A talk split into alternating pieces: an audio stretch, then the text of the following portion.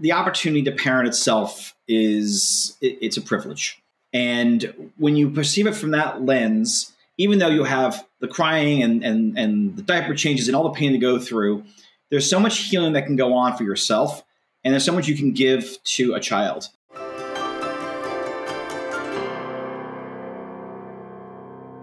Happy Father's Day to all the dads out there. Traditionally, dads can sometimes be excluded from much of the conversation around parenting. And I really feel it's important not only to recognize the profound, important, and fun contribution that fathers have on their children's lives, but to also speak to dads in a way that helps them to feel included, empowered, and seen. And that is exactly what today's guest is doing. Kendall Smith was, in his own words, a complete rookie when he became a dad. Not only was he navigating parenting for the first time, but he also had little experience with his own dad, having been raised by a single mom. In an effort to understand really what it takes to be a successful parent, Kendall spoke to many role models about fatherhood and collected all the lessons he learned into his book, Rookie Father, a playbook for men experiencing fatherhood for the first time. So, whether you're a dad who's feeling like you're still a rookie at this whole parenting thing, or a mom who could use a little peek into the inner mind of your partner, this episode is a deep dive into what it means to be a dad in America today. Hi, I'm Dr. Sarah Bren, a clinical psychologist and mom of two.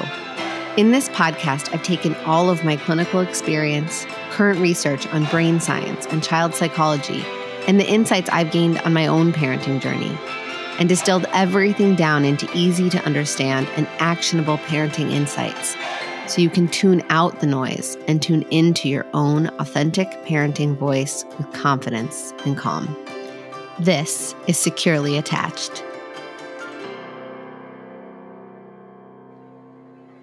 Hello, everyone. I am really excited to introduce our guest today. Kendall Smith is the author of the book Rookie Father, and he is here to talk all things fatherhood. And I'm just so glad you're here. Welcome. Thank you, Sarah. Great, great to be on your show, and thanks for having me. Yeah. So tell us a little bit about, you know, your story. How did you come to find yourself writing this book?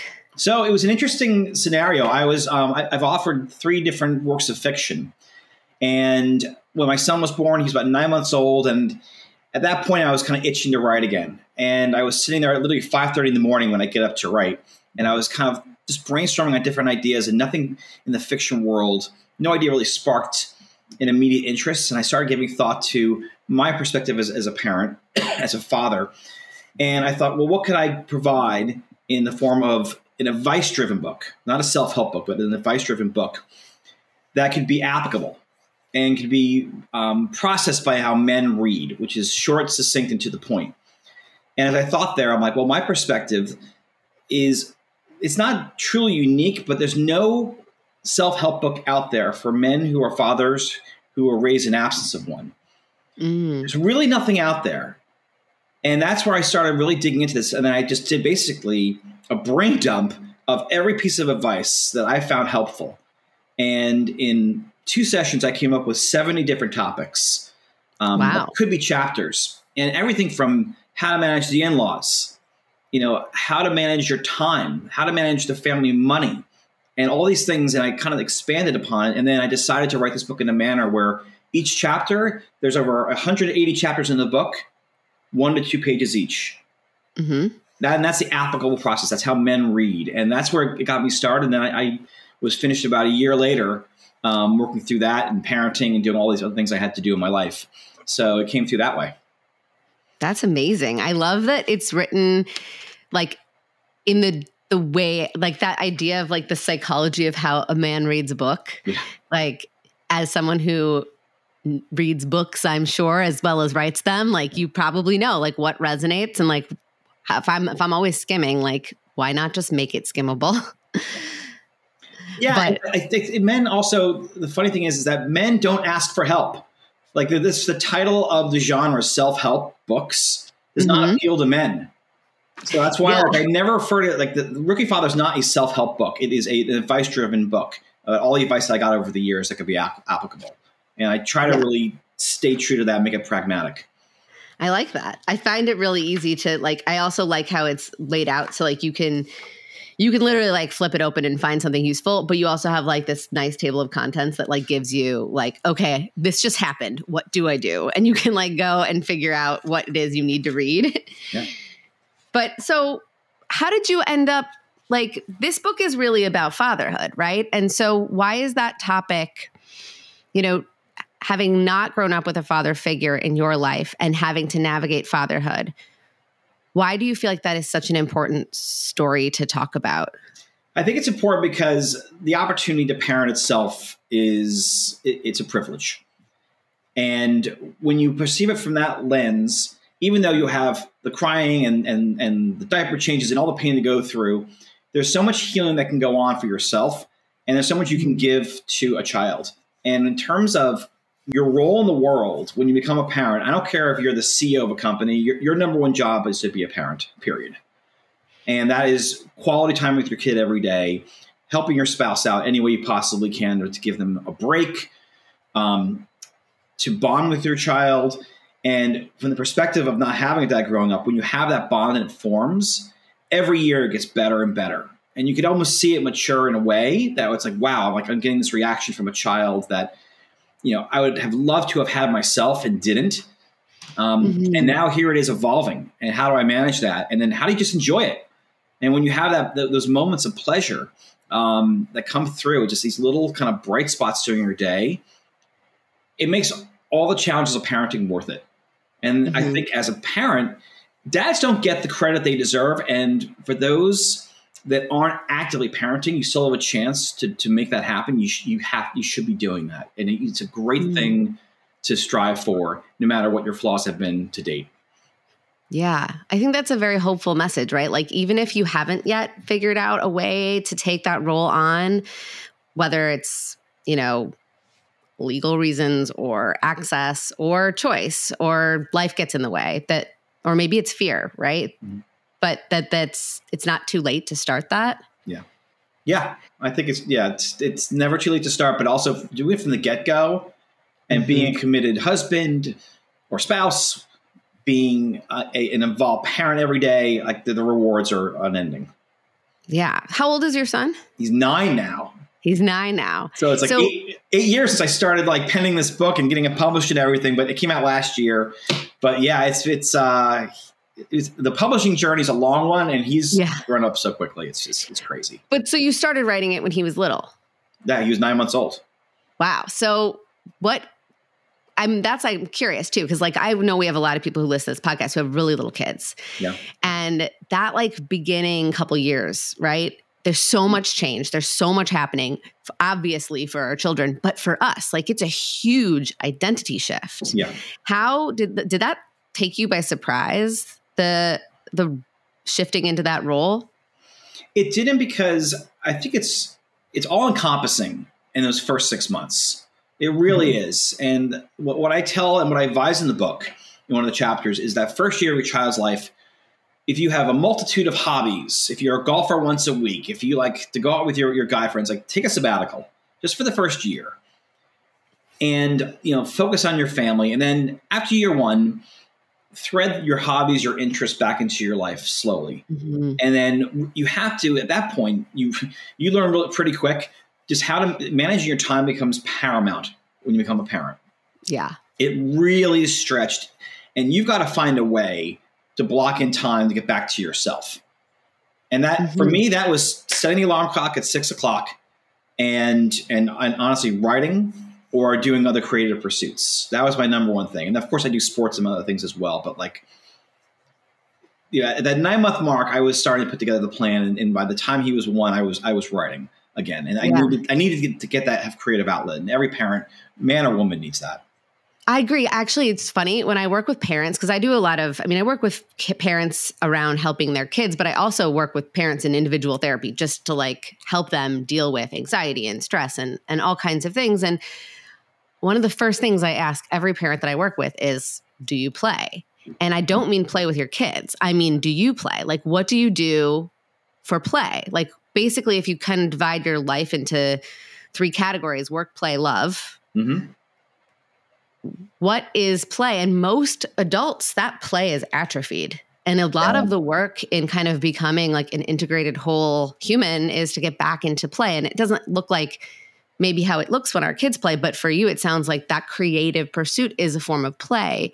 And when you have a kid, sometimes we really lose touch of all of the other stuff. It all becomes parenting.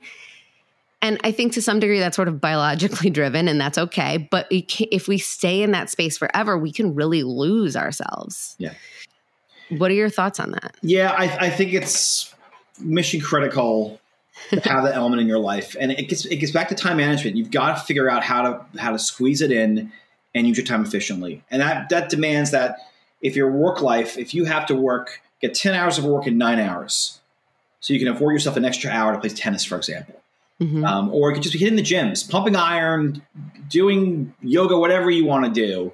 You've got to build in that time. And I think the best way to do it is through a schedule. I hate to say it, but like blocking off your time where if, if your wife calls you and you're like, I'm checking out for an hour, I'll see you later. Like, and, and then give reciprocally giving her that time as well. Mm-hmm. And that should be as, as, your, as a dad, the first thing you do after that six month mark when the child's off, you know, either on formula or on solid food, like you take the baby over and you give her the time she needs to be herself. And I think that give and take of, of free time and then finding time for yourselves as a couple. I always tell mm-hmm. people, and you'll appreciate this. Like I, um, I don't watch Dr. Phil regularly because you know it gets a little overly dramatic. But in one episode, he talked about parents when they get to a certain age, they stop dating each other. Mm-hmm and like you should uh, and i have a chapter called you know dating your wife like after year one two three times a month babysitter in-laws watching the child get out i don't care if it's a, pe- a slice of pizza and a cheap movie just get out do something together and that's yeah. kind of to your part of like the, the love portion of like your triangle you put together yeah yeah and you know, it's not my triangle, it's Freud's, which is like funny because I don't like pull a ton of stuff from Freud, but Freud mm. came up with that work, play, love balance. And I think he was onto something there. But I think it's funny because actually we'll draw out with, I do this with kids too, but like it's like a tri, like a triple Venn diagram. Like picture like three circles in a Venn diagram mm-hmm. because a lot of things fit in multiple categories, right? Like you can do things that are, um, if you think of love as like connection and relationships, right? You can do a lot of play that's with your kids. That's going to build love and play. Mm-hmm. But and I don't necessarily mean entertaining your kids endlessly, but like like you know, throwing catch with your son if that's something that you both love to do.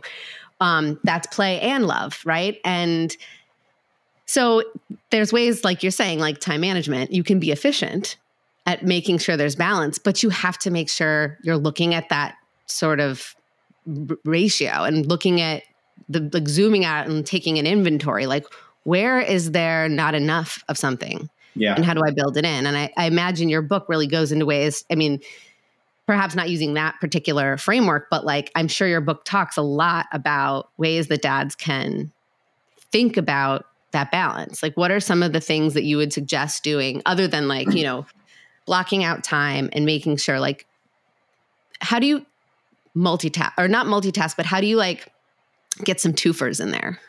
Twofers. um, well, lot of it, I've got a couple chapters um, about it's titled "Your Career" is a section. It talks about how you manage your work life. If you manage your work life well, it's going to free up time for other things. And there's th- certain elements that maybe put or certain um, constraints put upon you on your boss, and you may get like pulled into meetings that you don't need to be there. Mm-hmm. Um, so I, I, have a couple suggestions where it's like if you're in a meeting and you don't have to be there, you're not accomplishing anything, you're not contributing anything, just leave. And if anyone questions you, why didn't you stay through that meeting? It's like, well, I had other, I had other higher priorities to manage at work. I have a deal to get mm-hmm. out. I've got something to work on here. No boss is going to question you if you're accomplishing something more important than attending a mundane meeting that's not accomplishing anything. Mm-hmm. Um, another one is that if you're being, if too much is being put on your plate and you can't manage, is it, if it's managing a book of business, if it's managing a number of clients, if there's too many, then you have to go back and step up and say, look, I'm working at seven o'clock at night. This has to stop. You know, there's too much on my plate. if I'm managing 30 accounts, I need 50, I need 25, and I need you to help me accomplish this. Put it on your boss for them to manage the situation, Mm-hmm. and don't be afraid to do that when you're a parent. You know, I, I always I advise dads like you should get home at least four out of the five work nights. Spend time with your kid before he goes to sleep, and if you can do that, and you can get home by seven, I don't care, 7 p.m. That should be the goal, and that's getting a little earlier, um, or it's having a, a challenging conversation with your boss. You should have that as soon as possible. Yeah.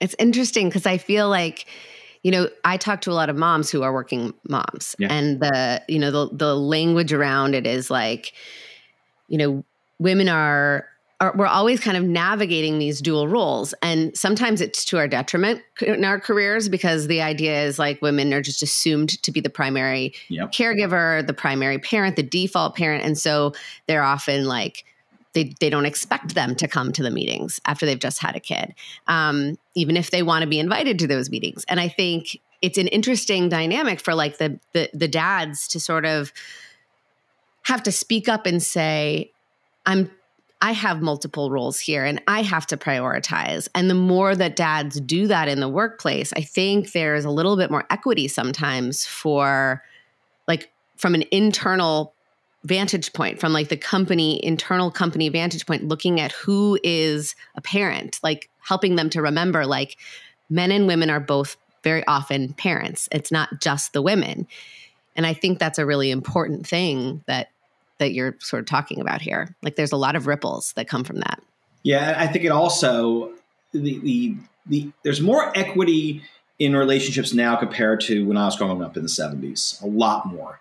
Mm-hmm. And for for the better because you know, I always I tell like, you know, if dads complaining, you know, about their wives and their jobs and, and things aren't getting done, I'm like, look, I'm like, look, you're you both of you working it, it provides you the opportunity to afford a lifestyle that you're giving your kids a lot a much richer experience. And I don't I mean by wealth, I mean by just like opportunities Mm-hmm. and that's worth preserving.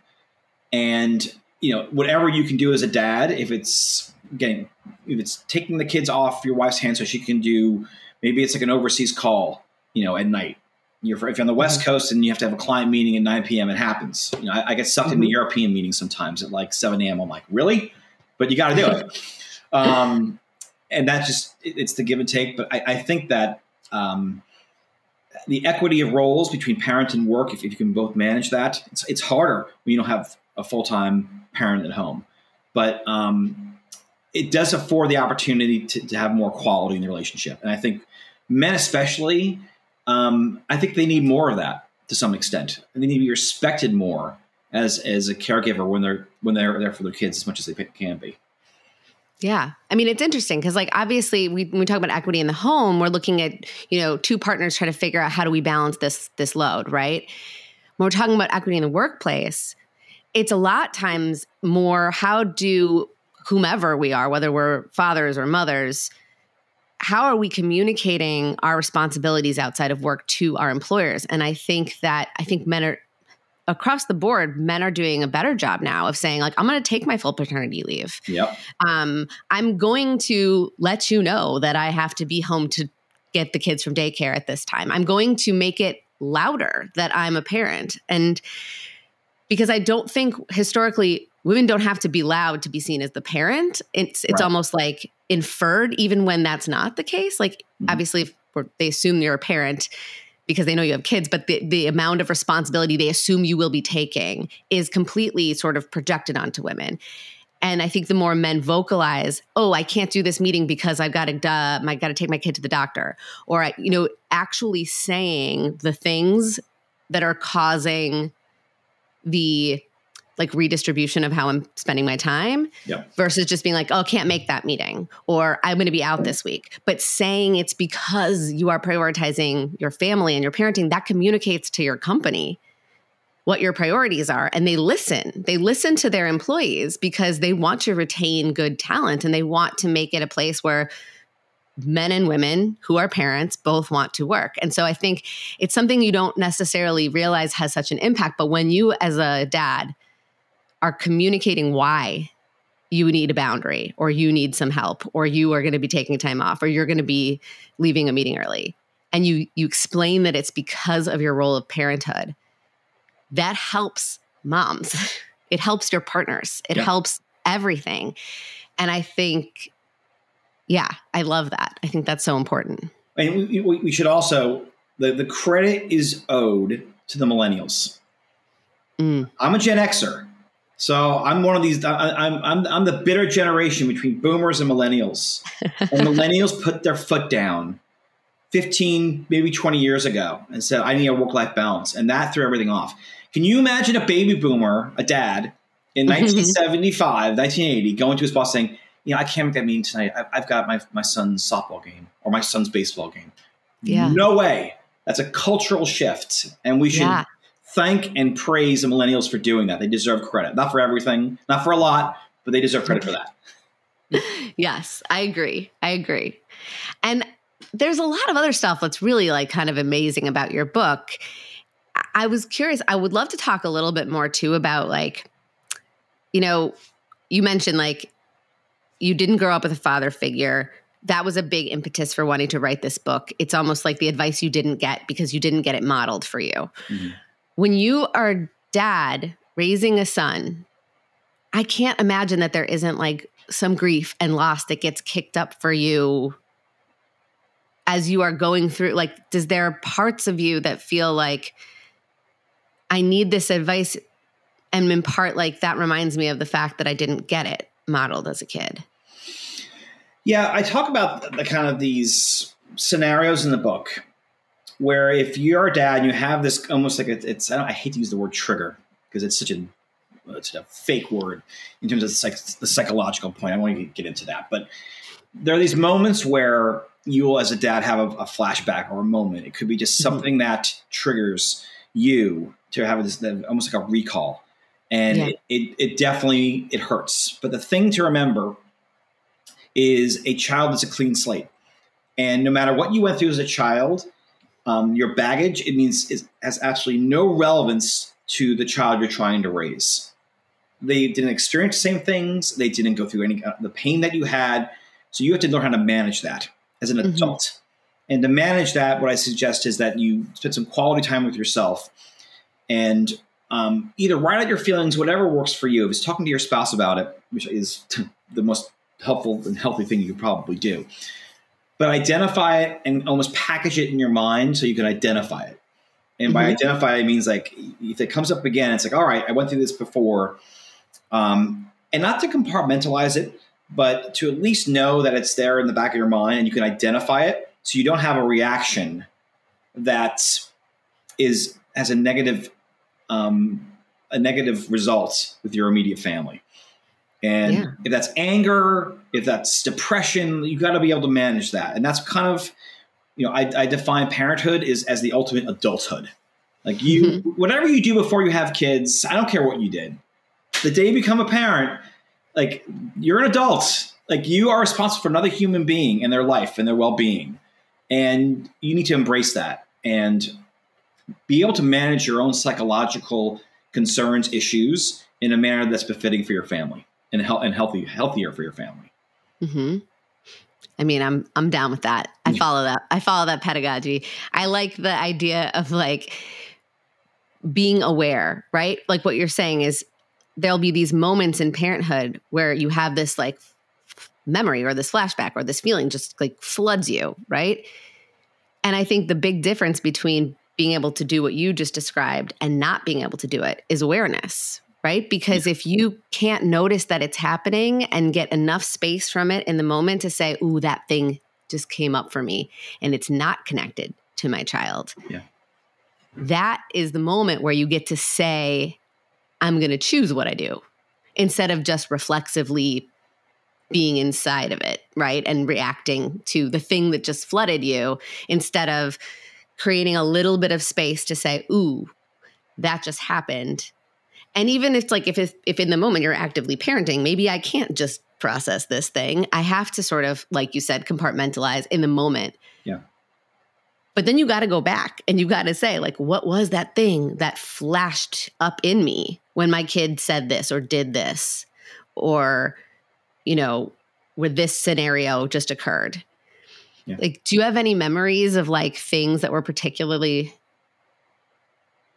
activating for you? Like when your son was little that made you think, ooh, wait, I got to separate from that for a second, put that over here for a minute and come back to it? Well, I mean, nothing, nothing I think that's, nothing comes immediately to mind. But what I will say is that when that happens, it's not only good to talk to your spouse, it's good to talk to a professional and to seek, go into therapy and to talk to someone about that.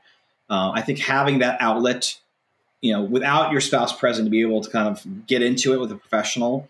Um, I'm an advocate of therapy, and no matter what stage you are in life. Um, my wife and I went through it when we, we couldn't conceive our own child. We ended up becoming an adoptive family.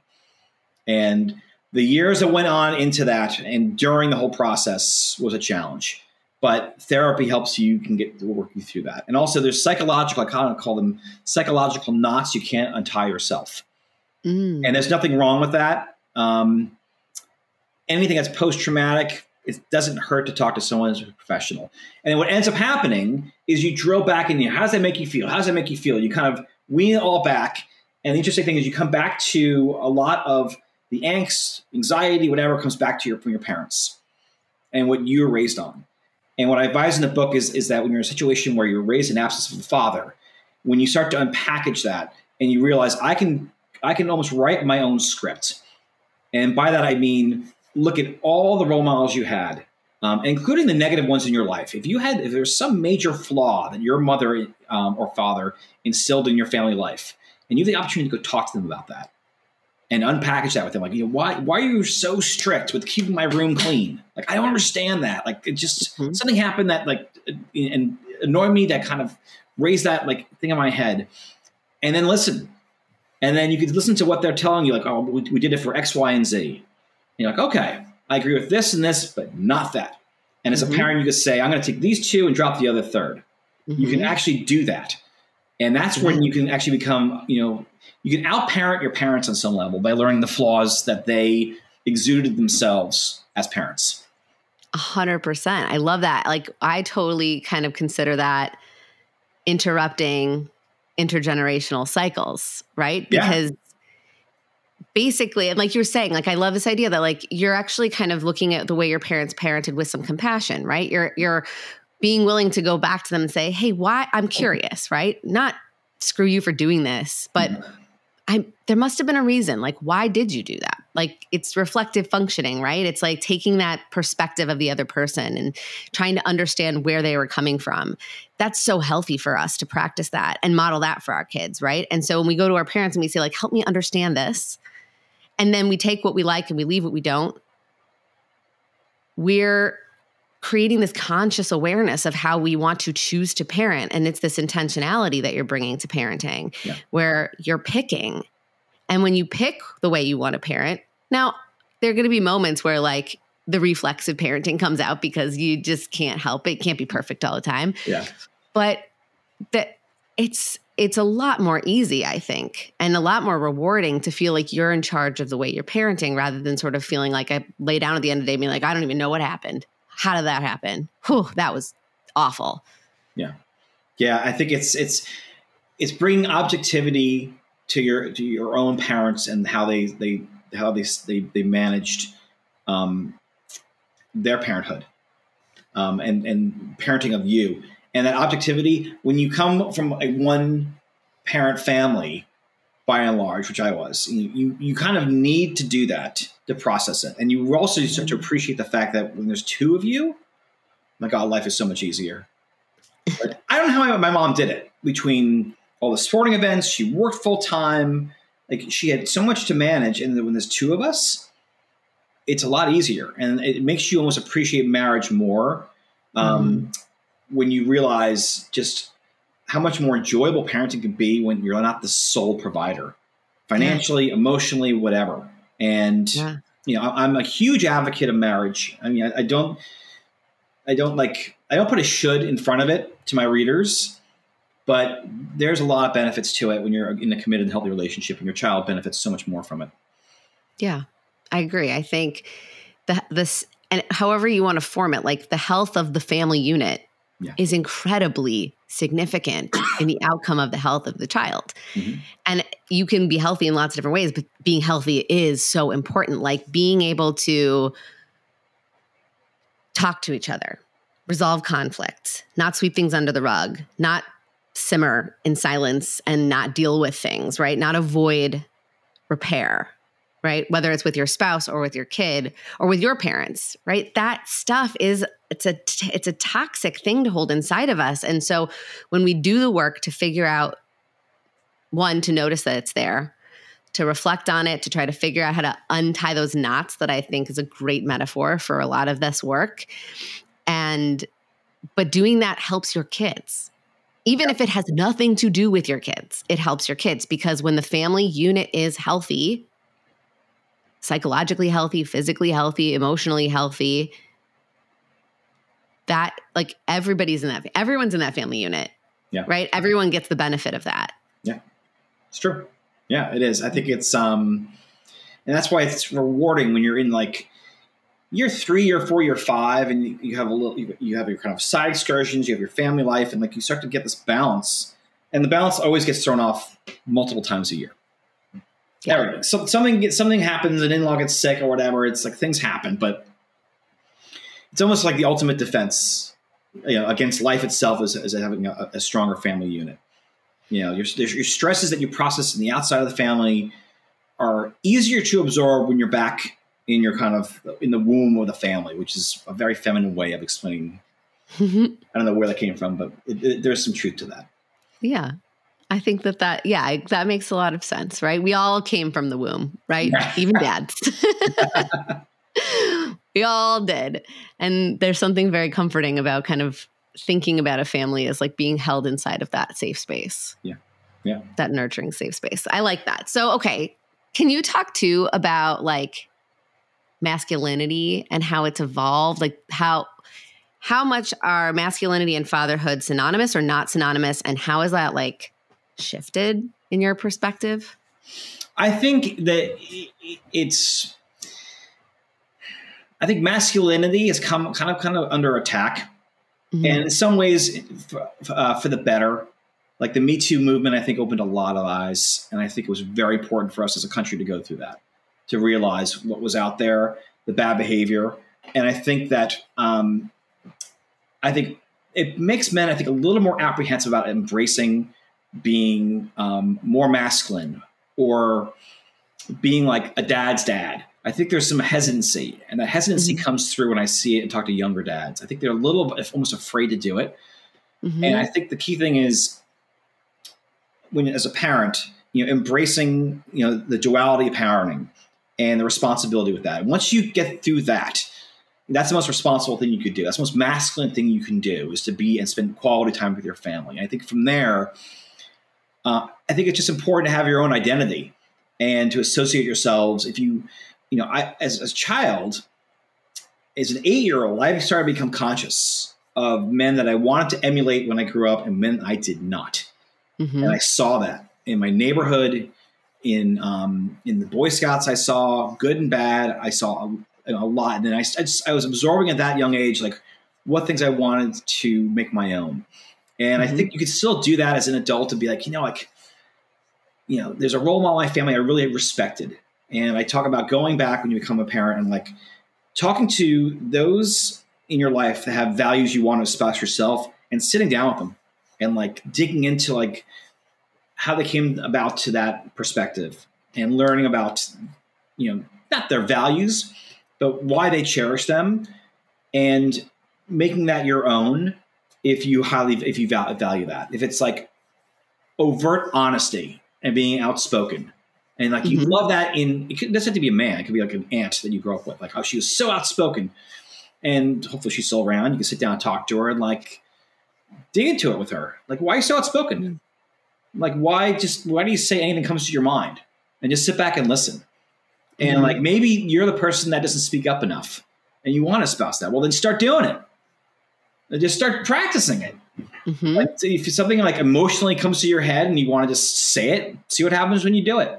And I think that that as a man, you know, not just being outspoken, but like there's certain attributes you can t- to espouse yourself and become more comfortable with And Mm-hmm. I think you should go down that path and then discard the other things that you didn't like. You know, it could be Mm-hmm. a bad, you know, a bad close role model of yours that you don't want to be not associated with, but you don't you don't want to do it, what they do. It could be Mhm. maybe it's a certain laziness or a certain uh, level of entitlement, which is Mhm. creeping up more and more in our society. The sense of like it- it's owed to me. It's like nothing. No one owes you anything. You need to owe it to yourself. And like Mhm. Maybe if you have that attribute in you or it's come out before, it's like you know this this is not going to work for me when I'm a parent, and I don't want my kids to reflect that value as well. I like that. I like the idea of even breaking masculinity and femininity for that matter down into a collection of values that you that mean something to you. Yeah. Rather than it being some sort of like predetermined cookie cutter like these are the things. It's like it's an individual process of saying like let me look at the collection of the people in my life. How did they make me feel? How did they make others feel? How kind how do they impact the world around them in a way that felt uh, feels aligned with what I want to do? what were the things that made them them? And how do I take what I like, leave what I don't? And how do I form this sense of like confidence around and competence around those traits and those values? I I mean, that sounds like a good recipe. I think you have to. I, I think from the point of view of being raised in absence of a father, it, it's important to go through that process, just for for pure confidence sake. You know, I just think it, it's a healthy thing to go through. I'm not saying you need to reinvent yourself, but um, you have to think about what kind of values you're going to pass on to your own kids. What do you want them to appreciate? I want my son to appreciate education. I want my son to appreciate music.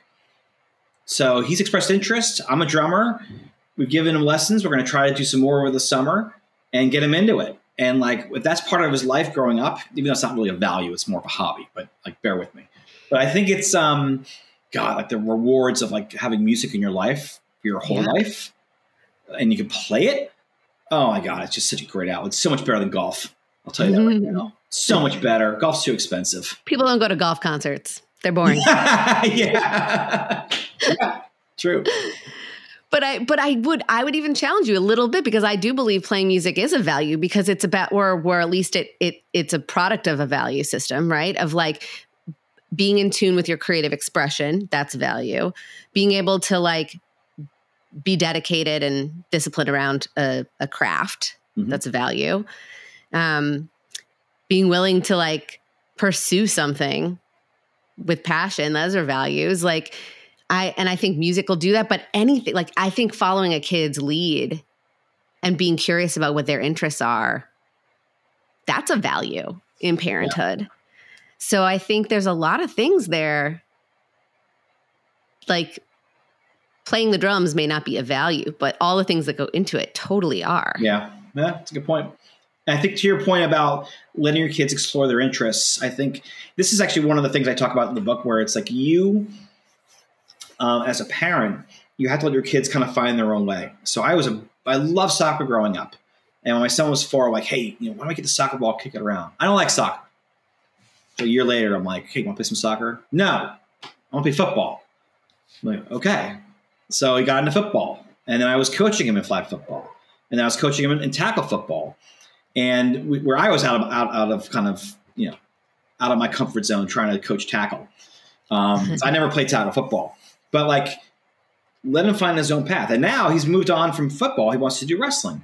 I wrestled for one year in high school. I sucked at it. I was a horrible wrestler, but you know? Let him pursue it. And then if football goes by the wayside, my point is, is you shouldn't impose your own beliefs on what your son should do. You should let them kind of, you know, follow their own course and support. Mhm. And to that point, you shouldn't follow, have him follow it if they want to do 10 sports. You got to help him manage his time. And like, Yeah. look, you can't play 10 sports. We can't be out every single day doing sports. You need some downtime. We need some downtime. So let's stick to two sports in the spring, for example, which is what he's doing. Yeah. So then you're doing two really important parenting things. One is you're following your child's lead with this sort of, sort of curiosity, not mm-hmm. like you are this you know empty vessel that I must fill up, but you are in fact this fully formed human being, and it's my job to discover who you are and what your interests are. So show me. So you're following their lead, but you're also putting up guide rails or like bumpers. You know, you're not. You are the container. And that's another huge role of parenthood, right? Like, yeah, if your kid wants to do 10 sports and you recognize that that's not a healthy use of their bandwidth or yeah. is not aligned with the greater family needs and harmony and balance, then you contain it. But I think you can do both of those things at the same time. And it's a it's a it's an art form sometimes. Yeah, it is. I also think it's important for parents to realize like you're, you're really you're not trying to mold to kind of to your point mold what your child should and shouldn't do. Like you're there to guide them to adulthood and give them all the options and the opportunities they possibly can. And they may go sideways and become an artist and you're a banker. You're like what, what happened here? Well if you drive your child that wants to be an artist to become a banker they're going to be pretty miserable. Like let them find their own way and encourage mm-hmm. that. And it's it's also you know the one thing back to kind of two income families is if you have two parents and you can afford like the coaching and everything they want to really pursue it aggressively, or um, if it's music lessons. if you guys have heard of School Rock? You know that mm-hmm. organization. Yeah, we have one where I live. It's brilliant, absolutely brilliant. They're they they have us out by us too. That's a pricey endeavor, and like again, if you if you're only a one income family and you can't, you know, maybe you, have, you can't do School of Rock, but if, if you're in a successful um, relationship and both parents have the income to afford that kind of thing, like what a special thing to give to your child. And that's another thing that, you know, we talk about family finances in the rookie father as well is like, if you can manage your finances to afford those kind of special opportunities for your kid, like you, you've done probably 10 times what your parents have done, were able to provide to you. And that's, you know, it's, you're giving your child one more extra opportunity that you may not have. And that's, that's a success. That's a win as a parent. Yeah. I agree. I, I would not challenge you on that at all. I would add though that that's not the like there are so many other ways. Like if you can't afford that, for example, yeah, your interest in their interests is a very free, but really really powerful support. So even if you can't, and by all means, I really do agree. Like, if you can figure out a way to prioritize your financial situation so that you do invest in your children and in their interests when it's available to you, instead of just being like, I don't, you know, sometimes we have to make choices with finances, and sometimes we make choices with finances that don't hold our children in that picture. So, like, that's something I think is worth kind of paying attention to. But even if you take money out of the picture, our attention has more value to our kids than anything. So if we pay attention to the things, if they want to play a song for us that they're working on, mm-hmm. to sit down and listen, to make the time on a Saturday afternoon to go and like go pl- go to the music in the park because that's what your kid likes to do even though you maybe wanted to do something else right like so it's yes, where we put our money matters, and also where we put our attention matters a lot. Yeah, no, I think it's I think it's um, there's a lot of truth in that. A ton. I agree. That's yeah. I think I think sometimes we forget too, and sometimes we throw money at it, and we think that's enough, and it's not. Like we got to show up to the recitals that we pay for the lessons for. we got to be there. It doesn't really have the same impact if we're just buying the stuff and not showing up. And I think I know as a mom that's something I think about, but I I wonder if that is something that resonates for you as like a dad or someone who talks to a lot of dads. This idea that like I pay for the lessons, isn't that enough? Yeah, I don't think it. No, I think it, it's being involved is, is number one, and also you, there's ways, and, and I talk about having a financial plan, like once a year, sitting down and budgeting things so you can you can pursue these things. And the other thing is also, I'll give you an example where my son was interested in, in, in catching in baseball, and there's a multitude of ways uh, to find used gear, or in the case of like finding catcher gear. And I actually threw out on one of these mom and dad sites, one of these these town sites that have like you know 5,000, 6,000 members, and all the parents and they're chiming about whatever. Mm-hmm. I, I, threw in there, you know, my son's interested in, in catching. Anyone have any, any leftover gear that their kids have run out of? I got three full sets of catcher gear, all different sizes for my son. It's amazing. and just by throwing it out there, and you can find things that um, there's kind of old school tips and and tricks you can use to, to afford the things you need for your kids if, if you uh, make the time to do so. Yeah. Yeah. That's a very helpful strategy. Yeah. I think that so any any what's your favorite chapter in the book? What was the most fun to write about or what do you think is like the one you're you think is one of your favorites? I, I think that the section called your legacy is for me I think the, the one in, your legacy is oriented around you know what does a, a, man leave behind a husband leave behind for his family and um, and I talk about I, I quote Bruce Springsteen and I talk about how that if your legacy he, he he attributes childhood memories and fond ones as almost a treasure chest. And when you have these warm, wonderful childhood memories, you know, it, it's like a treasure. And it's like if your legacy as a father is that you were that you gave your chance your kids a chance, you know, not only to love you, but to spend the quality time with them that they're going to remember things years later that are these like unpackaged little wonderful memories that go in this treasure box. Like my son fishing with my son, he loves to fish and like we're planning some other excursions this year besides like just going for sunnies in a brook. You know, we're to try to do the Jersey Shore and like go do some like shore fishing and whatever. Like we can add that to the treasure chest, and he has that memory later on in life. And maybe he goes with his son and goes fishing, and like oh, I remember going fishing with my dad and whatever. Like that's you know a wonderful accomplishment um, to achieve yourself and to leave behind. And the other thing also is that if you can, if you leave this world and if you came from a divorced family and um, you find yourself 40 years from now and you're married, let's say you're married 30 years and your kids have gone to a good school, college, whatever, or in a great trade, whatever it may be, um, and you kept your family together, you've corrected an imbalance in your lineage. Mm-hmm. And I think that overcoming that is so rewarding um, when you don't have that as a child, when you have a broken home, when you have a divorced home, and like you also you can look back and say, "Mom and Dad, like you know, your marriage didn't last as long as, as ours have. We've gone three times as long." And I, I actually talk about you know another chapter I liked was there's what I call the milestone year for your marriage, and that is it's not your 10th year anniversary, it's not the 20th, it's not a special day. It's the year number of years you've been married that surpasses the number of years your parents were married. Hmm. And that's pretty interesting to look at. Like my parent marriage, I think their marriage lasted yeah, total you know eight years. So that ninth year like anniversary of my wife was like for me at the time I didn't really think about it until I started writing about it. Mm-hmm. Like ten years later, and I'm like, yeah, that was an, that was an important milestone for me. I, I actually surpass what my parents were able to achieve as a couple, as a loving couple.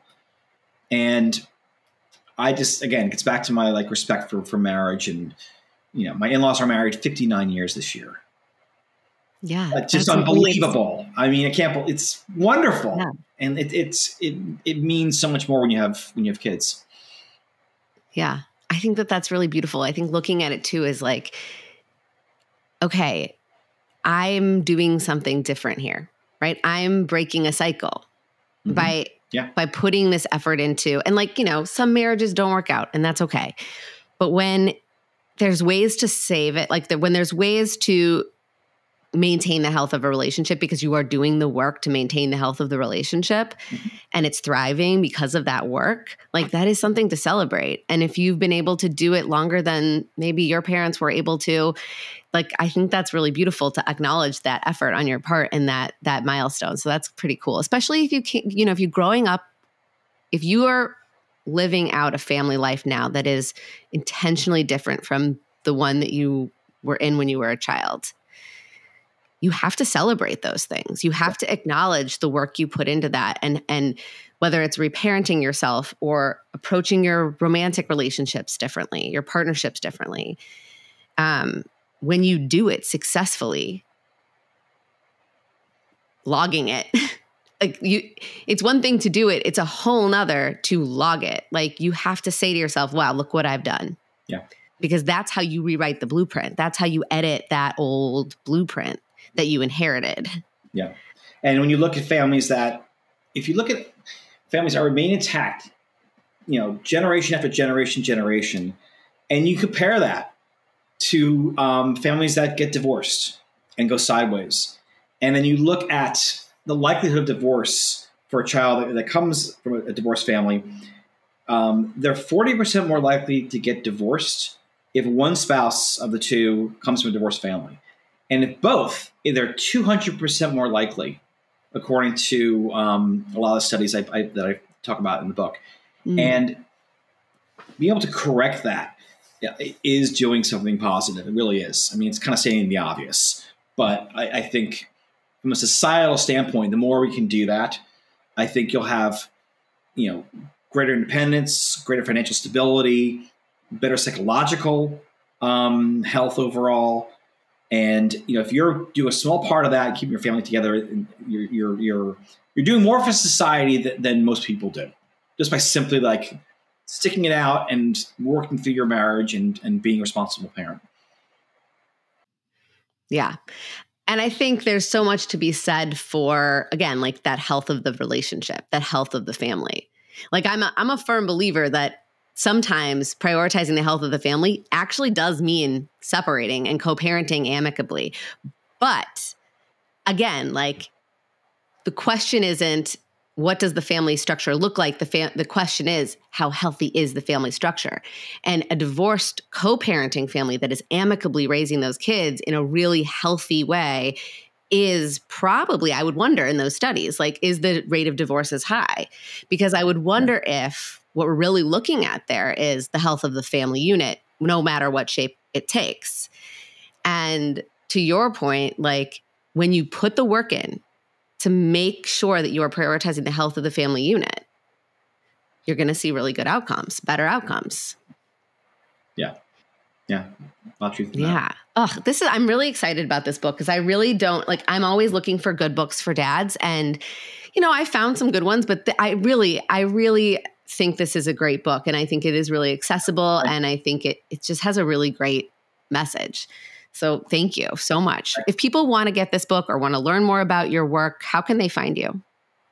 Yeah, sure. Um, thanks. I'm glad you appreciate the book. So it's available at most major retailers, a lot of local bookstores as well, for the likes of Amazon, Walmart. Um, you can find it um, online at Familius.com, the publisher's Familius.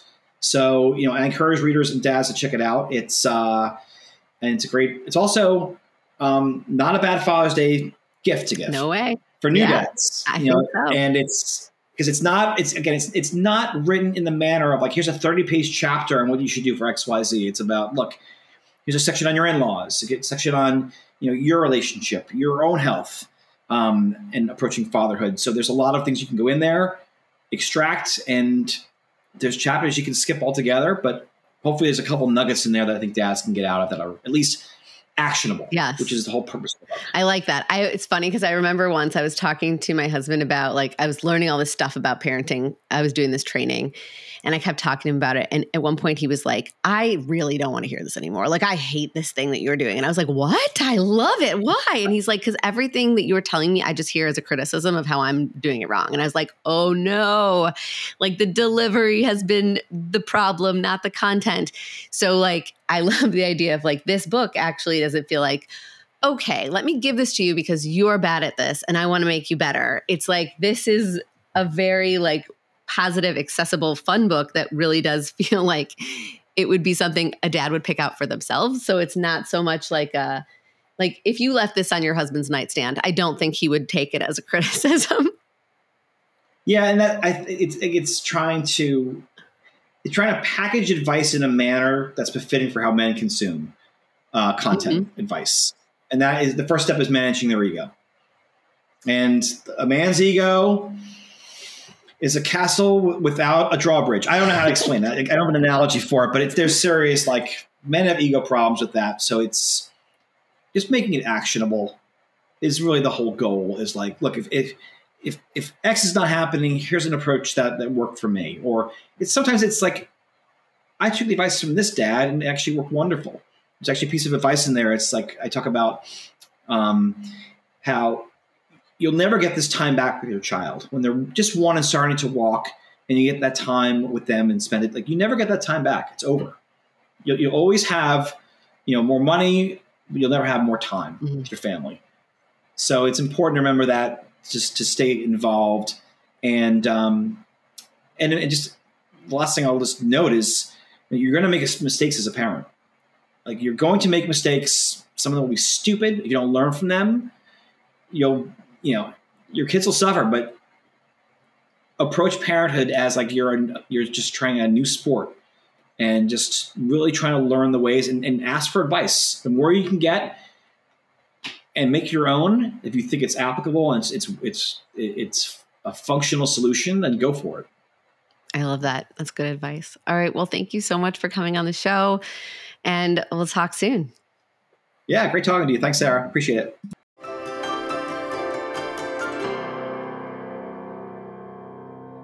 Thanks so much for listening. Are you enjoying this podcast? If you are, it would be amazing if you could go ahead and hit follow on whatever platform you're listening on right now. And if you could leave a rating and a review to let me know what you're liking, what you want to hear more of, or what questions you want me to answer, I would be so grateful. Your comments make a huge difference in helping get the podcast in the hands and the ears of other parents just like you. And no matter how you choose to celebrate, I hope you all have a very happy Father's Day this weekend. And until next week, don't be a stranger.